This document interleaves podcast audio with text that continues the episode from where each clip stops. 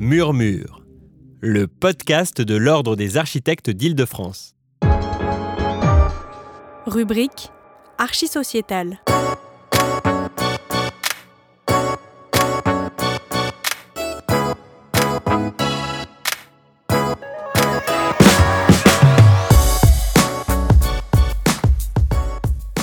Quatrième épisode de notre série sur les coopératives de logement à partir de l'exemple suisse, enregistré à l'occasion d'une journée de rencontres pilotée par Patrick Bertrand et Thomas Huguen, qui prend place au sein d'un cycle développé en partenariat avec la Cité de l'Architecture et du Patrimoine.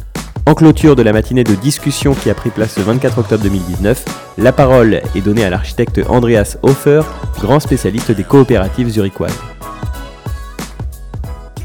Donc euh, maintenant, on a une euh, intervention de Andreas Hofer qui est euh, un vrai initiateur de, de- du nouveau dynamisme des, des coopératives euh, zurichoises et qui maintenant œuvre à Stuttgart. Alors, euh, merci pour l'invitation. Euh, le titre euh, qu'on a choisi, c'est euh, le logement dans, la ville post-industrielle. Et moi, je propose que, nous, premièrement, regarde le logement dans la ville industrielle, parce que je crois que, que la discussion du logement est une discussion de la ville industrielle. Les 150 années passées, euh, euh, l'industrialisation a créé euh, notre ville. Peut-être Paris est une exception, mais euh, chez nous, c'était vraiment le dynamisme de l'industrie. Ici, vous, voyez Zurich euh, 1900, et on voit bien que, comme la, ville de fondation, die Gründerzeit, les blocs avec les logements, une grande densité,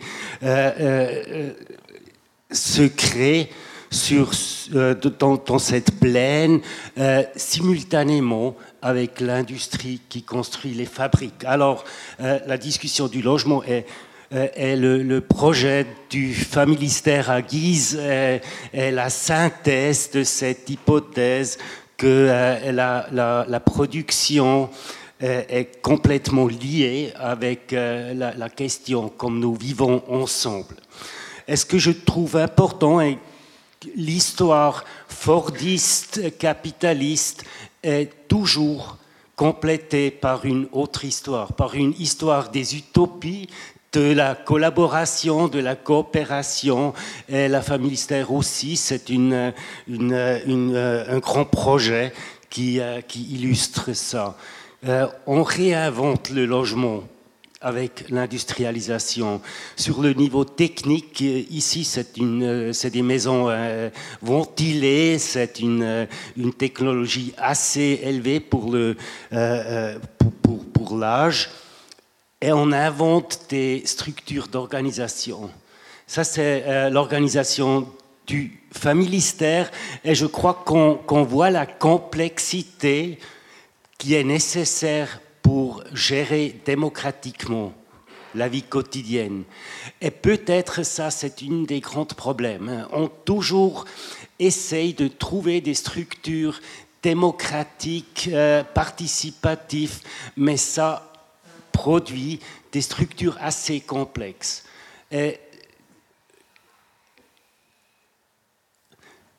Si on est religieux, ça aide? Il y a beaucoup de ces communautés euh, euh, euh, qui, qui- étaient, organisées avec l'idéologie ou la religion, qui ont fonctionné assez longtemps. C'était une réinvention complètement de la vie quotidienne, des relations fam- familiales. Ici, c'est euh, Monteverita, Ascona. On a, on a aussi euh, essayé à trouver une nouvelle relation avec la nature. Il y a eu une plénitude d'utopie architecturale aussi dans ces temps. Alors, ce que nous maintenant percevons comme euh, production industrielle du logement, c'est une, c'est une c'était une déci- décision que je maintenant illustre. une des premiers coopératifs près de Bâle, on a essayé de, lier le logement avec, euh, avec la, vie quotidienne, la, grande maison au milieu, c'était la, la maison coopérative avec euh, une école, un magasin, des bureaux, euh, des salles euh, de gymnase.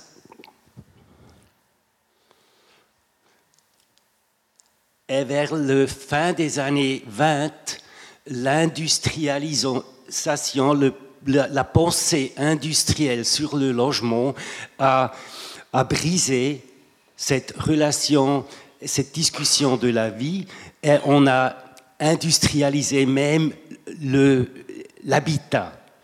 Ici, cette euh, exposition très importante à Francfort euh, qui a produit la, cuisine de Francfort, qui était une machine et à la fin, la ville est devenue une machine. Hein. C'est un modèle très très connu de, Le Corbusier qui a, qui, a, proposé de détruire euh, ici la ville et de la replacer par, euh, des structures industrialisées.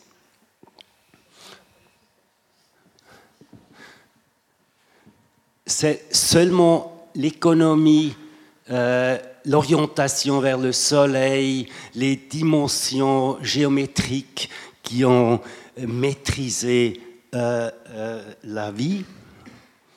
Et après la Deuxième Guerre mondiale, ça a produit des milliers de logements dans le monde entier euh, qui ont mené dans une crise de la ville et du logement. Même s'il y a eu des exemples assez de qualité. Mais ce choc de, la production de, des appartements après-guerre a complètement détruit l'esprit de la convivialité, je dirais. Euh, les 30 années passées, on a essayé de trouver les, voies individuelles, les voies d'une échelle diminuée, et on a euh, n'a plus cru euh, à, la, capacité de la collectivité.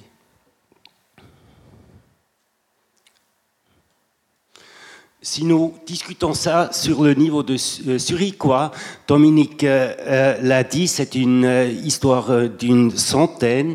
C'était la première lotissement qui a, qui a construit la ville de Zurich, 1907. Après, les coopératifs ont commencé à construire. Dominique l'a expliqué, dans les années 20, on a ce, schéma de la euh, division de travail, je dirais, entre la ville qui fait l'infrastructure, qui fait les écoles et, la planification. Et sur ces terrains énormes, les coopératifs étaient invités à construire leur vie. Euh, dans les années 50, ça a mené, maintenant ce n'est pas une structure énorme, mais c'est une structure très très euh, claire et monofonctionnelle, je dirais. On a la femme avec les deux enfants sur le pré.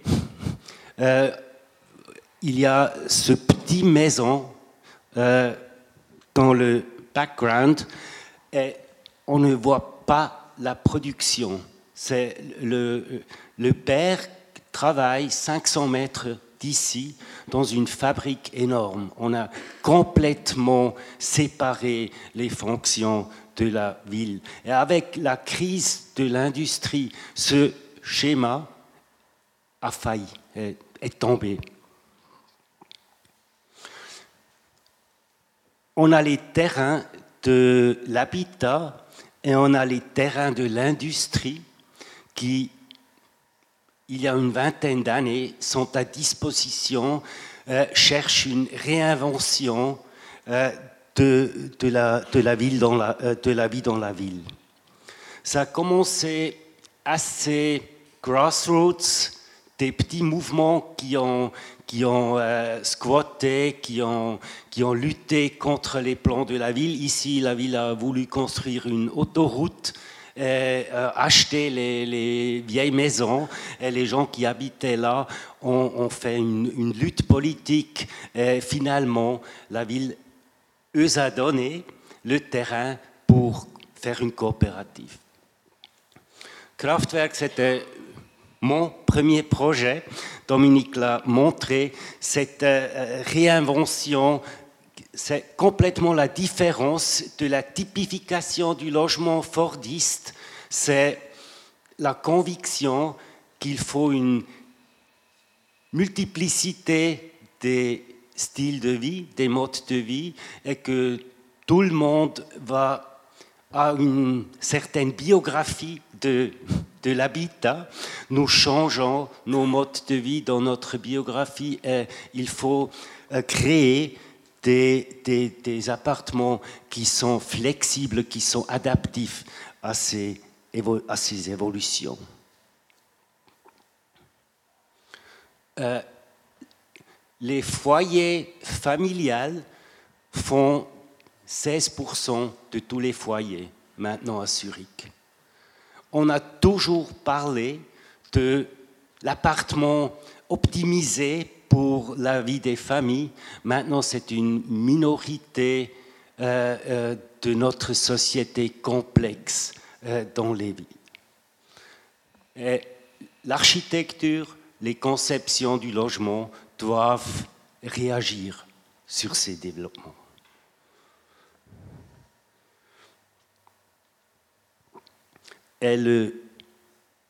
c'est des différents de familles qui maintenant consistent la société à Zurich.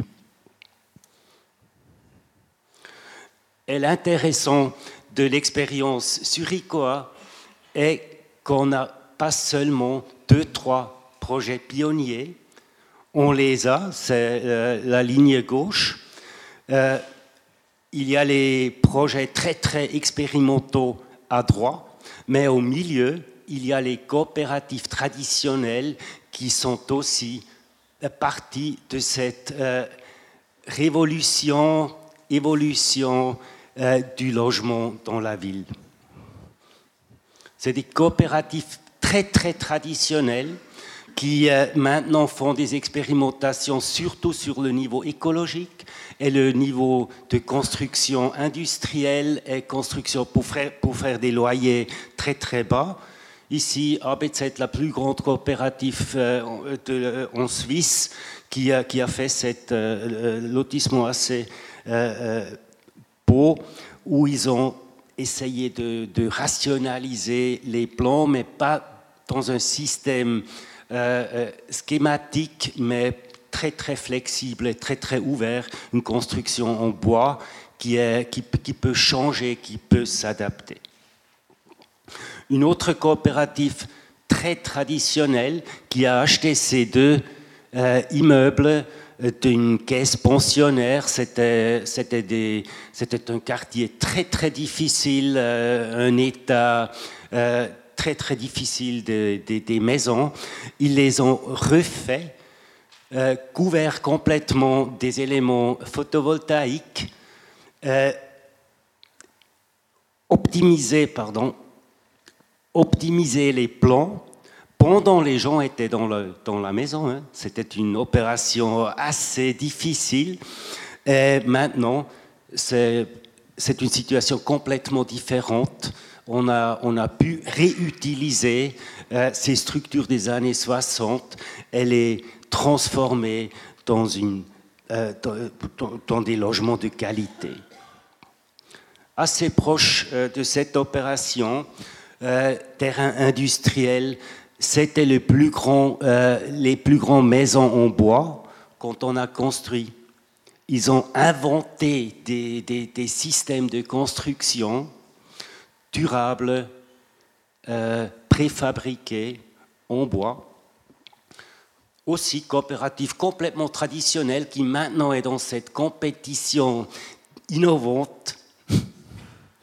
Et pour finir, une opération que, que j'ai menée, un site très très difficile. Euh, on a les autoroutes, on, a les chemins de fer, euh, c'est périphérie suricois, euh, terrain industriel, textile. On a dû inventer des typologies pour, pour construire là, parce que les émissions, le bruit, tous les quatre côtés étaient sur toutes les normes. Alors les architectes, c'était aussi une compétition, ont, proposé de faire des typologies extrêmes, euh, les barres qui protègent du bruit.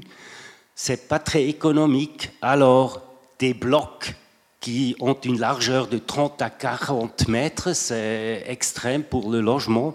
Et ils ont utilisé ces conditions techniques pour inventer euh, euh, pour jouer avec les modes de vie que, euh, que nous trouvons dans notre société.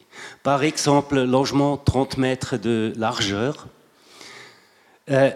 logement conventionnel de 100 mètres, 4 pièces, 100 mètres carrés, au milieu, un espace pas très illuminé de 60 mètres carrés, pour un prix de, euh, d'entrepôt, de stockage.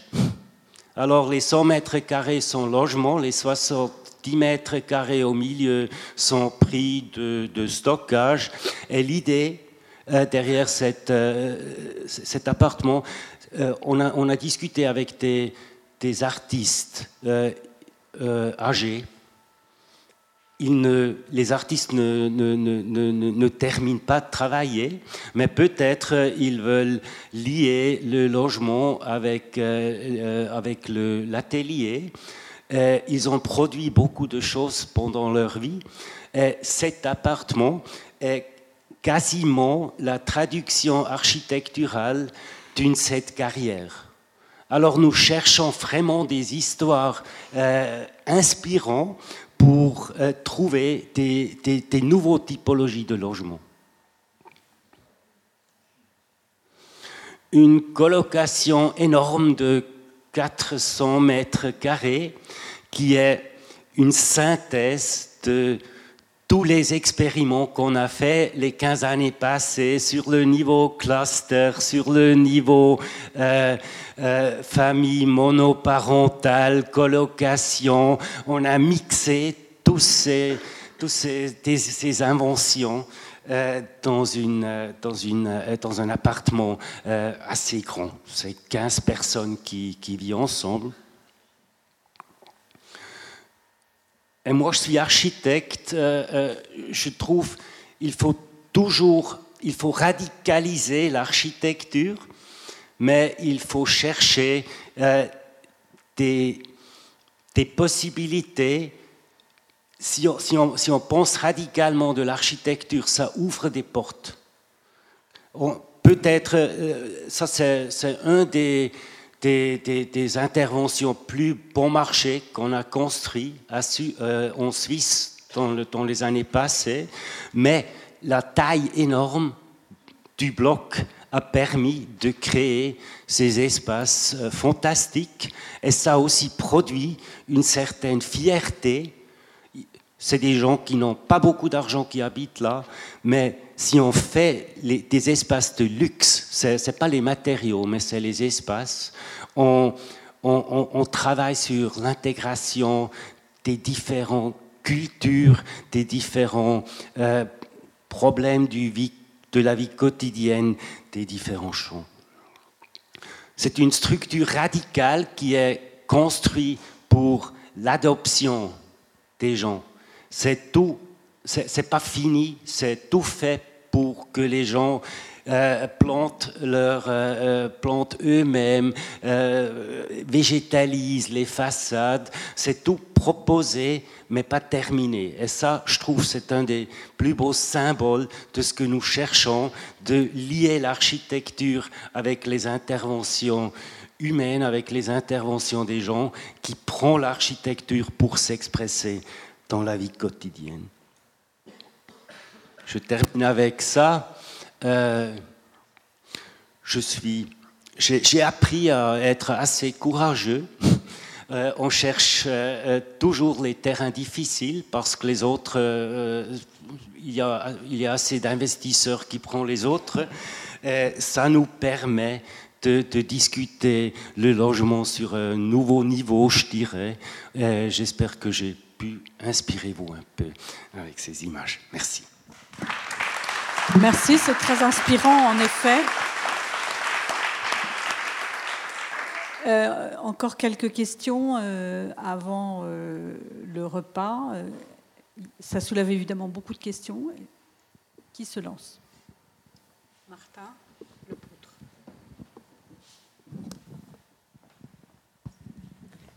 Merci Andreas pour cette présentation. Euh, j'ai envie de dire qu'en France, on a aussi euh, vécu certaines euh, utopies sociales lors de la construction de certains grands ensembles. comment est-ce que ces quartiers qui aujourd'hui voient le jour à Zurich dans une intention de mixité programmatique, de mixité sociale, sur des terrains qui sont excentrés, ne deviendront pas des ghettos? Non, la clé, c'est vraiment euh, la mixité des différentes typologies de, logements. Ça, nous avons appris. Si tu, je crois qu'il y a une quarantaine des différents types de logements dans ce projet. Du petit atelier avec un espace à cette colocation que j'ai montrée. C'est aussi des différents niveaux de prix, c'est des, et ça attire des, des différents champs. On fait un peu de social engineering. Si on loue les appartements, nous travaillons beaucoup avec les institutions sociales euh, c'est une euh, évolution assez intéressante que les, infrastructures sociales, alors même les orphelinats, les, institutions pour les handicapés, ça se disperse au moment. C'est aussi une création fordiste de séparer euh, les, différents modes de vie dans des institutions. Ici, il y a deux groupes d'orphelinat, il y a des réfugiés, il y a des handicapés, et on mixe ça avec des foyers, des situations complètement différentes, et ça forge une, certaine...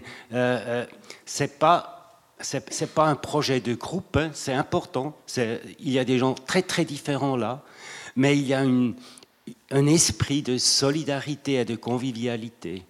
Je crois qu'on a vu ça dans les, dans les films. Hein.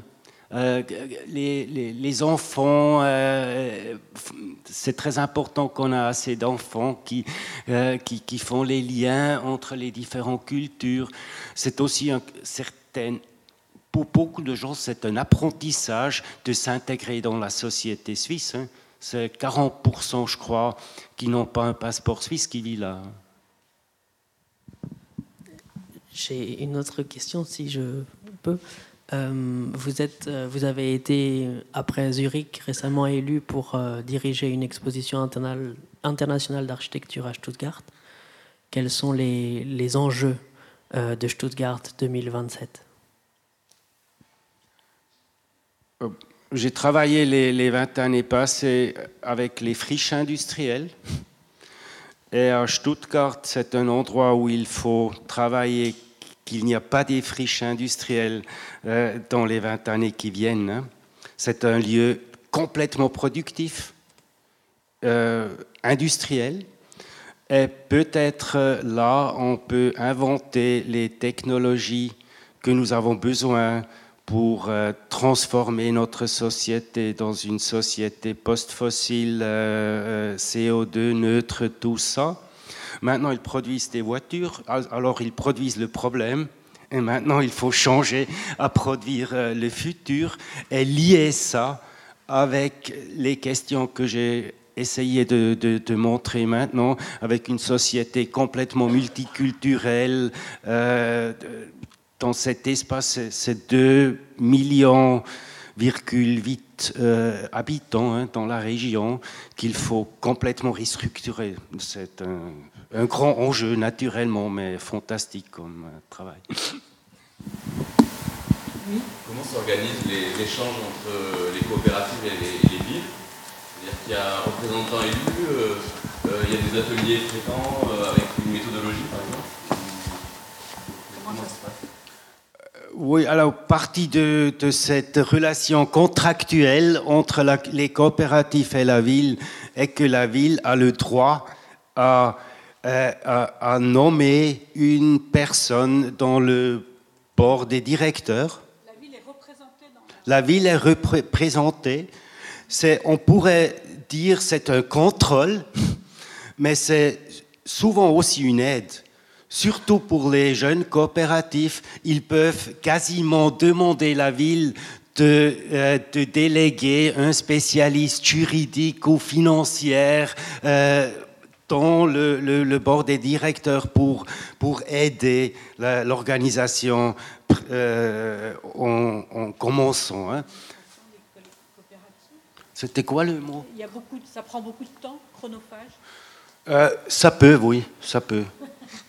Et, j'avais une question sur le, financement, sur la question d'avoir des fonds propres au début. Comment ça se passe? Parce que ce sont des gros groupes qui construisent des logements de qualité, on l'a vu. Euh, il y avait des industriels qui étaient au début Comment ça se passe? Oui, nous, avons entendu un peu du système financier qui, qui, euh, qui, qui est basé sur l'aide, je dirais pas la subvention. Hein.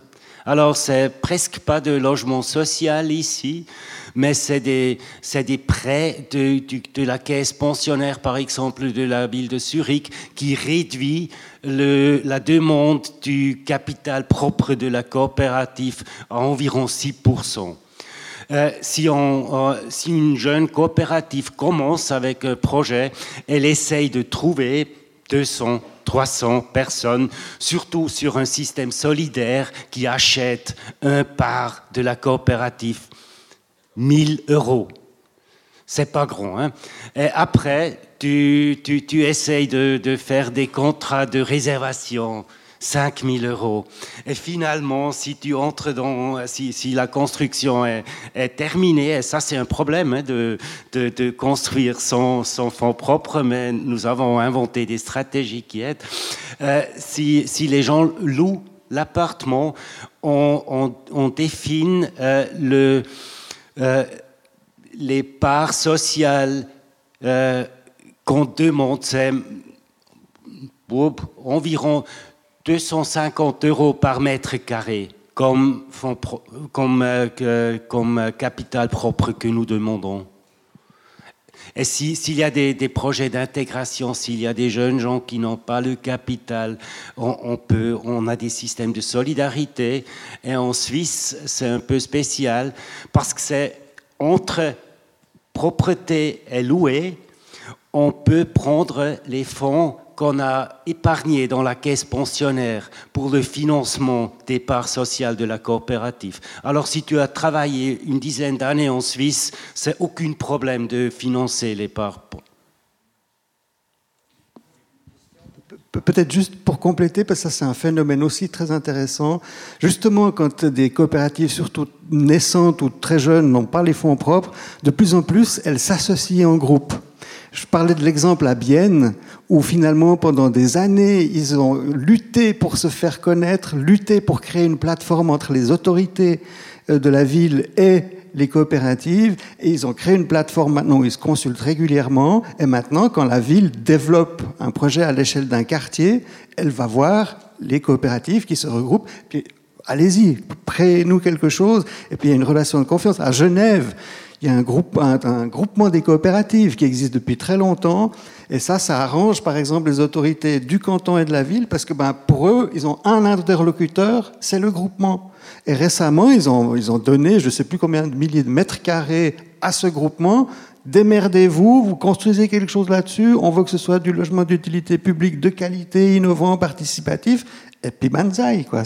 Mais donc il y a besoin aussi de se regrouper, qui est quand même très net. Et le beau projet Wohnen à Zurich, moi je trouvais qu'il était fantastique parce que ça c'est un, exemple magnifique où plus de 50 coopératives, je crois, se sont réunies pour construire tout un quartier, parmi lesquelles des vieilles, des petites, des grosses, de toutes sortes.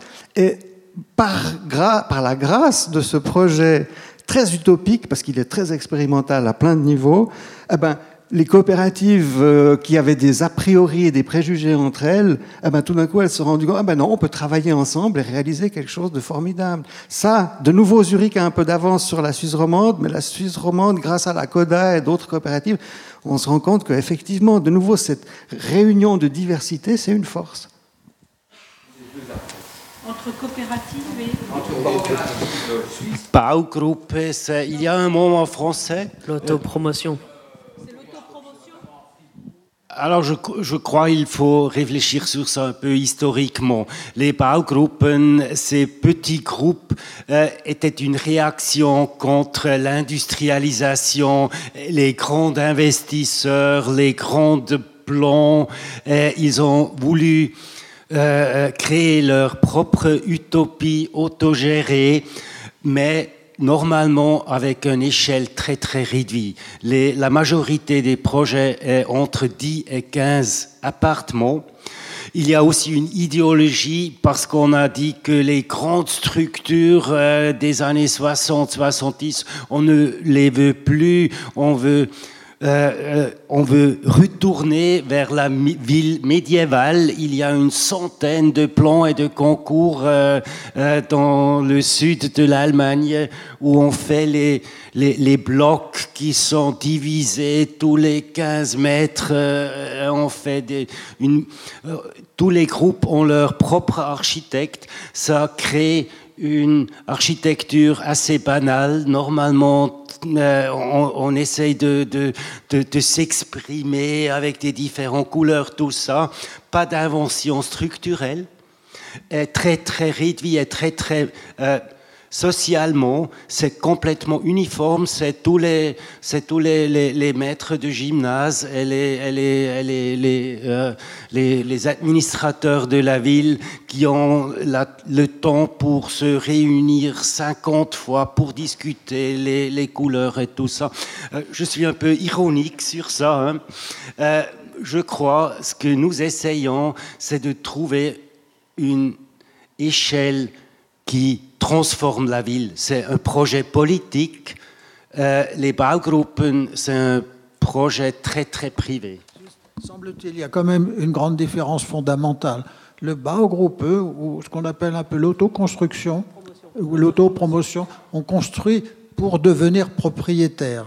Et donc on se met à 4, 5, 6, 7 groupes de personnes on choisit un architecte. Souvent, il faut un architecte conciliateur, c'est compliqué, mais on est exactement dans la définition que disait euh, Andreas. C'est-à-dire qu'on n'est pas là pour. On est là précisément pour défendre un type de logement qu'on voudrait avoir. Donc, on discute de ça. Non, je voudrais plutôt comme ça.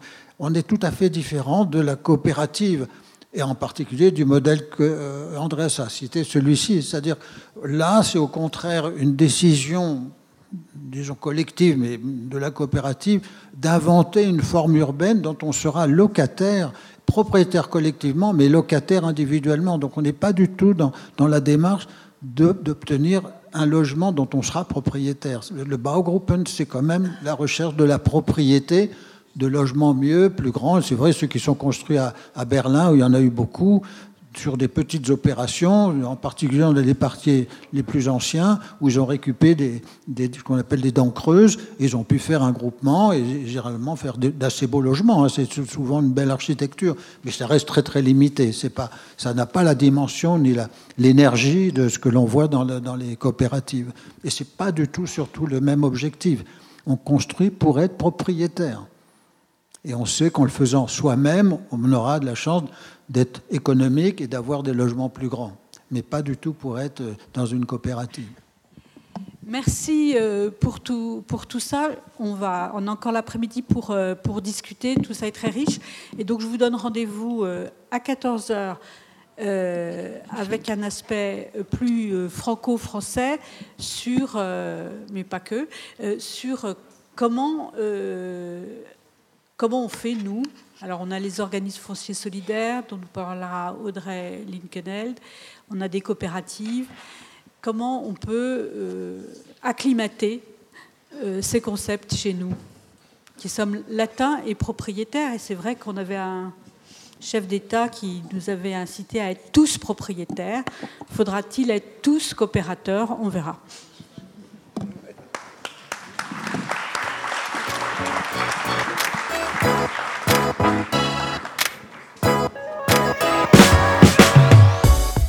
C'était la présentation d'Andreas Hofer, quatrième partie de notre série consacrée aux coopératives de logement, enregistrée à l'occasion du séminaire du 24 octobre 2019, proposé par le Conseil régional de l'Ordre des architectes d'Île-de-France.